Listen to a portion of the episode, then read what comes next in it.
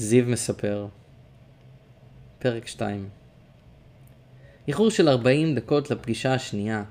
ההרגשה המעיקה של האיחור ממלאת אותי. האם זה יצר של הרס עצמי?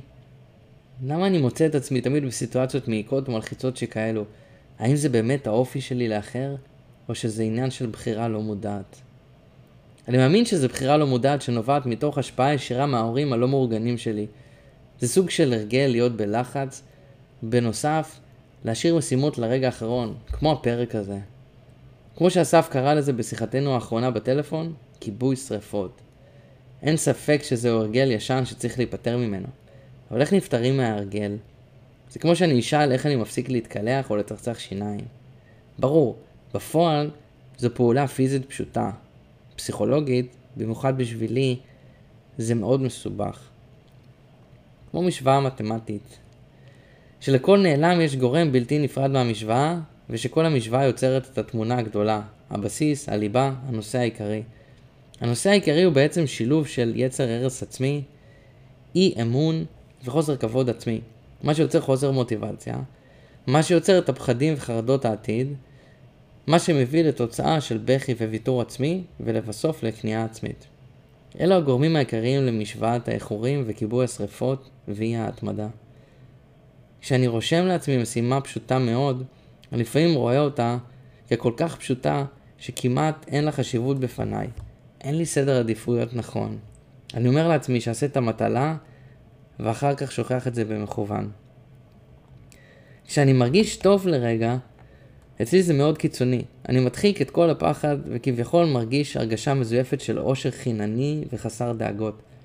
לעומת זאת, כשאני דואג מהעתיד, אני יותר מדי לא מדחיק, כלומר, הכל יוצא בצורה כל כך קיצונית יחסית למצב ההפוך שבו אני מוציא, מוצא את עצמי במצוקה עצמית כל כך גדולה, שאני מרגיש שהאדמה נפערת מתחתיי וכל המשימות שעליי לעשות נופלות מחוסר תקווה ומייאוש מהחיים שמלווים בפחד טהור ולא רציונלי. אני לא יודע להיות מאוזן, אין אצלי אמצע, יש אצלי גחמתיות מאוד גדולה ותלות באנשים. כשהגעתי לפגישה שלנו באיחור, אסף קיבל אותי בפנים חמות כאילו כבר מודע למה שעובר אצלי במוח. מה שגרם לי להרגיש עוד יותר אשם ומטומטם. למה זיו? יכולת גם לא לאחר. ככה אמרתי לעצמי. הייתה לך את היכולת הזאת, זה בידיים שלך. הבעיה שלי שאני לא חושב באותו רגע שאני קם, וואו, אני צריך לזוז כבר, מאוחר. לא, אין לי תחושת זמן. אני אמשיך לישון עוד עשר דקות. אם ארצה, כי שינה זה הכי חשוב כרגע, ולא אכפת לי מההשלכות שיהיו על זה. אני ועשו ישבנו בסלון, איפשהו ממזרקת המים שאני כל כך אוהב, והתחלנו בעבודה. הפעם עברנו על הקורות חיים ועל המכתב קאבר שלי. המכתב קאבר הינו מכתב ששולחים למקומות עבודה בנוסף לקורות החיים, ויש לו אופי יותר אישי, והוא מיועד להדגיש את נקודות החוזקה שלך. על כך, המכתב קאבר, כל מכתב קאבר הוא שונה בתוכנו, מותאם לעבודה. אני כבר הכנתי מכתב לפני הפגישה, אסף התבונן בו, הגשת עבודה הייתה לקאנגי הול בניו יורק, שבשבילי זה נראה כמו חלום לעבוד שם, על סף האובססיה. תשובתו של אסף למכתב הייתה כזאת: המכתב שלך נראה טוב, אבל כללי מדי והוא לא מייצג אותך. מי אתה? מה בשבילך זה הקאנגי הול? כשאסף שאל אותי את השאלות האלה הבנתי משהו. עצלנותי לפרט, ממש להשקיע במכתב, נובעת מתוך האופי שלי, ההרסני שלי, האי אמונה שלי בעצמי, ועל כך האי השקעה ב-100% בדברים. כמו שאימא שלי ודודה שלי אמרו לי, כשלא עזרתי להם לנקות את הבית, אתה אף פעם לא משקיע 100%, תמיד עושה את המינימום, ולא מוכן לתת את ה-100%.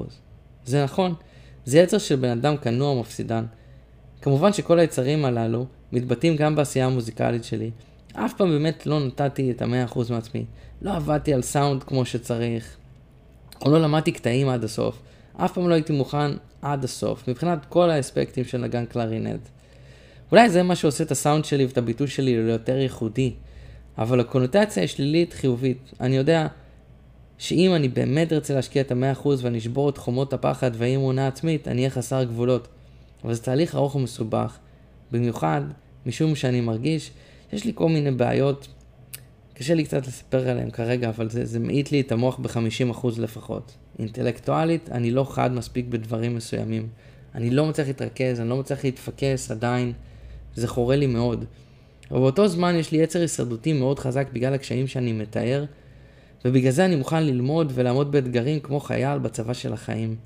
אני בטוח שיש אנשים שקוראים את זה וחושבים לעצמם שזה כלום, ואני מתאר פה משהו שהוא בעצם מאוד פשוט לעשייה.